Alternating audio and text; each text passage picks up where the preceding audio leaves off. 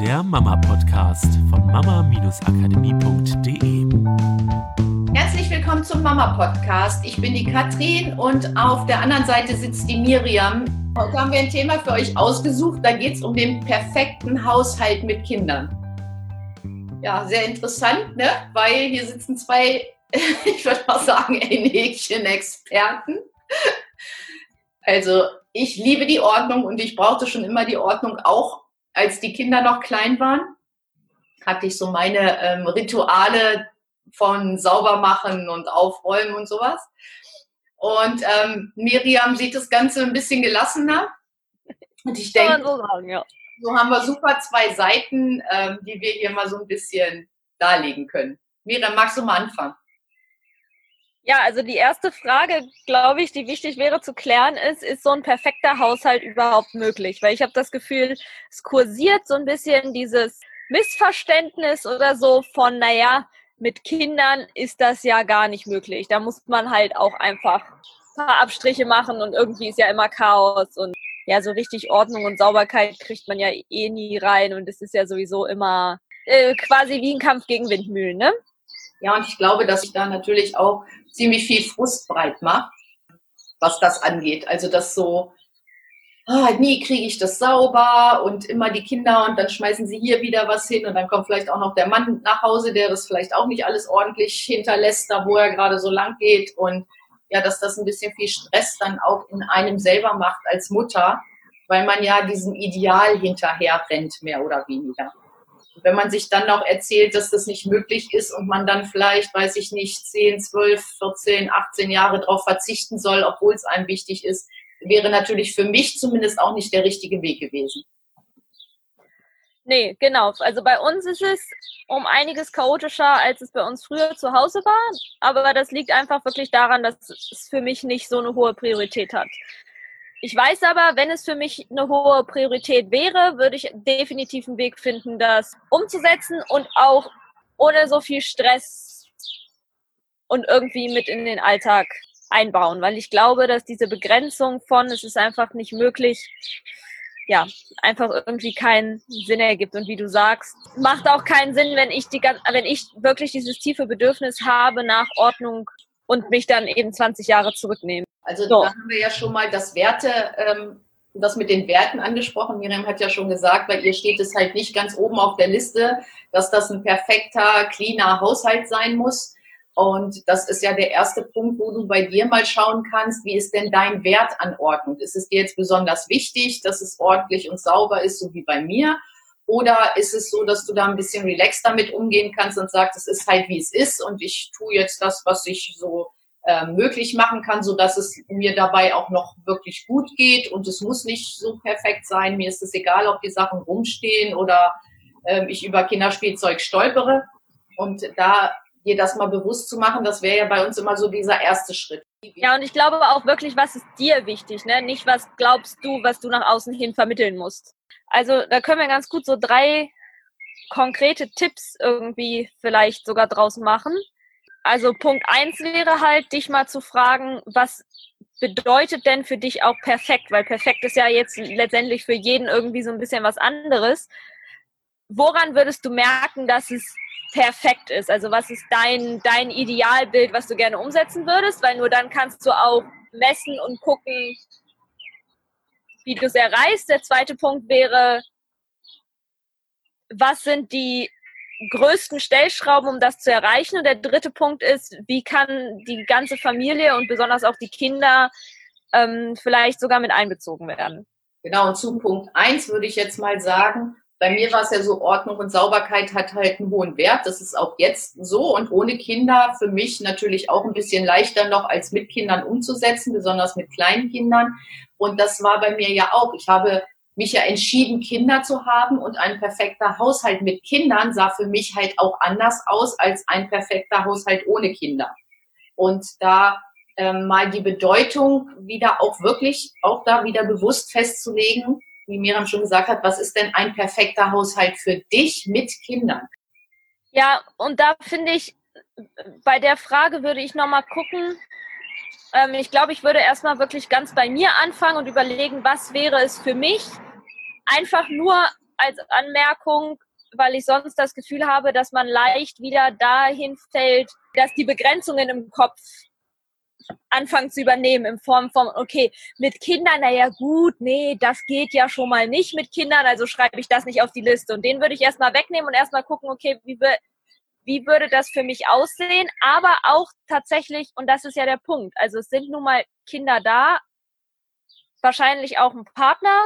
In dem Moment, wo wir mit anderen Menschen zusammenleben, müssen wir anerkennen, dass die auch Einfluss auf unser Leben haben. Also das heißt Einfluss auf den Raum, in dem wir leben, Einfluss auf die Interaktion, auf unsere Tagesplanung. Ansonsten müssten wir mit diesen Menschen nicht zusammenleben. Dann könnten wir einfach alleine irgendwo äh, in einer Höhle hocken und das wollen wir ja auch nicht. Von daher ist das, ist das ja so eine gewisse Grundakzeptanz, dass auch meine Kinder ja eine Vorstellung davon haben, was ist vielleicht ihre Form von Ordnung und mein Mann eine Vorstellung davon hat, was ist seine Form von Ordnung.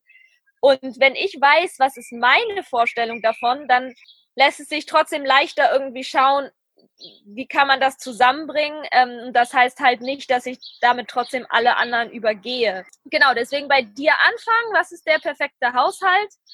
Äh, was wäre das für dich? Ja, erstmal vielleicht ohne Zwang, ohne, das muss jetzt sofort umgesetzt sein und so muss das dann laufen für den Rest unseres Lebens, sondern erstmal, was wäre, wenn alles möglich wäre? Was wäre perfekt? So, und jetzt sind wir bei Tipp Nummer zwei. Und da, weil ich glaube, der greift dann da halt mit rein, der geht dann jetzt mehr in die Umsetzung. So, Tipp ein oder Tipp eins ist erstmal überhaupt klar zu kriegen, was ist denn meine Definition, damit ich überhaupt was habe, womit ich arbeiten kann. Und Tipp zwei wäre dann, was sind die größten Stellschrauben? Was so viel bedeutet wie, gibt es vielleicht manche Sachen, die leichter umzusetzen sind und manche, die schwerer umzusetzen sind. Und ähm, was ich festgestellt habe, zum Beispiel bei mir ist, bei mir stellt sich schon ein ziemlich großes Gefühl von, alles ist ordentlich ein, wenn ich die Oberflächen und den Fußboden frei habe. Das schaffe ich eigentlich innerhalb von 15 bis 20 Minuten. Also das ist super easy, die Sachen schnell wegzuräumen. Das heißt, es ist eine ziemlich große Stellschraube, wo ich mit relativ kleinem Aufwand relativ viel Effekt habe. Ist bei meinem Mann anders, der findet es total klasse, wenn die Fenster geputzt sind. Deswegen liebt er das auch. Das ist für ihn zum Beispiel ein großer Effekt. Oder für ihn ist es das Saugen, wenn die Fußböden gesaugt sind und die ganzen Hundehaare weg. So, das ist so, das macht er innerhalb von einer halben Stunde und dann hat er das Gefühl, jetzt ist sauber. So, was sind deine Stellschrauben? Was ist das, was du brauchst, um den größten Effekt von so ist es für mich perf also perfekt, also so ist es für mich ideal äh, zu erreichen. Genau, und da hat ja auch jeder sein, äh, sage ich mal, System, auch da zu gucken, wo kann ich da vielleicht, wenn es hilft, eine Routine schaffen zum Beispiel, wo du nebenbei schon manche Sachen machst, die eine Stellschraube für dich sind.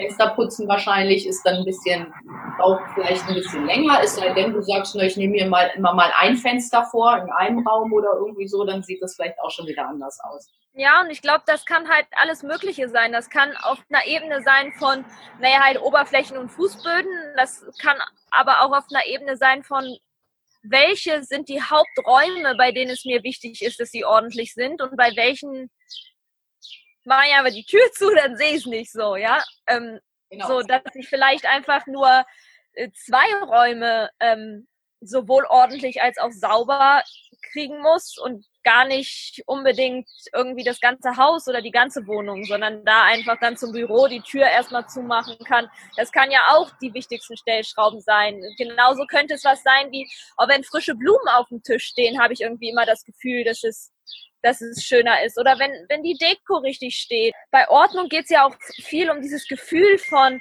ah, jetzt ist es schön. Und was ist das, was dir dieses Gefühl gibt von, oh, jetzt ist es schön, jetzt kann ich entspannen? Ich denke auch, was, äh, was wichtig ist, dass du dir das auch erlaubst, dass es ordentlich ist. Weil oft kommen dann so Stimmen von außen, lass doch mal fünf gerade sein und ne, stress dich nicht so und es darf auch unordentlich aussehen. Und auf der anderen Seite ist es halt auch so, dass es halt auch ordentlich aussehen darf, wenn dir das wichtig ist. Und da nicht immer so das Gefühl zu haben, oh nee, es ist eh nicht möglich. Oder die sagen ja immer, lass mal fünf gerade sein, ich versuche das. Aber innerlich geht's dir halt nicht gut, weil Ordnung dir halt mega wichtig ist. Und dann zu sagen, ich erlaube mir das jetzt, einen Weg zu finden, wie das für mich halt funktioniert. Und da sind dann die Stellschrauben auch wieder wichtig. Und ich finde halt gerade auch dieses zu schauen, was sind die wichtigsten Stellschrauben, ist super, um das Ganze in ein Familienleben zu integrieren.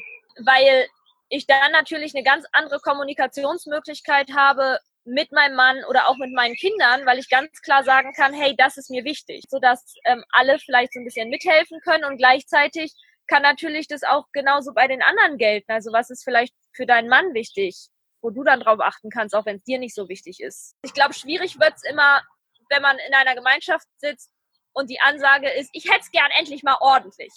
und ja. jeder hat eine andere Vorstellung von ordentlich.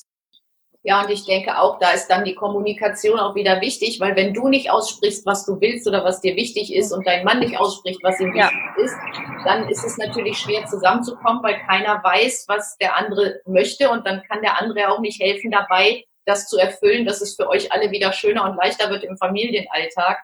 Und deswegen Kommunikation, sprecht doch mal aus, was ihr wirklich wollt und nehmt es nicht immer zurück, und gewährt auch eurem Partner logischerweise das Gleiche, dass er auch aussprechen darf, was ihm wichtig ist. Und du nimmst es halt auch ernst und wertschätzt seine, seine Wertvorstellung. Und ich glaube, dann wird es für euch auch wieder alles liebevoller und schöner, als wenn man eine Erwartungshaltung hat, das nicht kommuniziert hat, keiner also weiß, was man erwartet, kann es natürlich auch keiner in, in irgendeiner Weise erfüllen.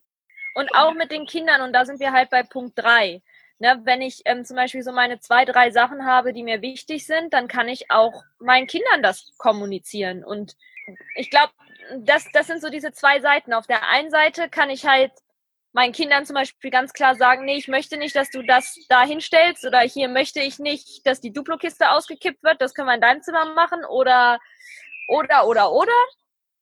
Und auf der anderen Seite kann ich aber auch schauen, wo sind vielleicht Sachen im Haushalt, wo ich vielleicht dann tatsächlich mal fünf gerade sein lassen kann, weil mir eben diese tausendprozentige Perfektion nicht so wichtig ist, weil es nicht mein Hauptkriterium ist.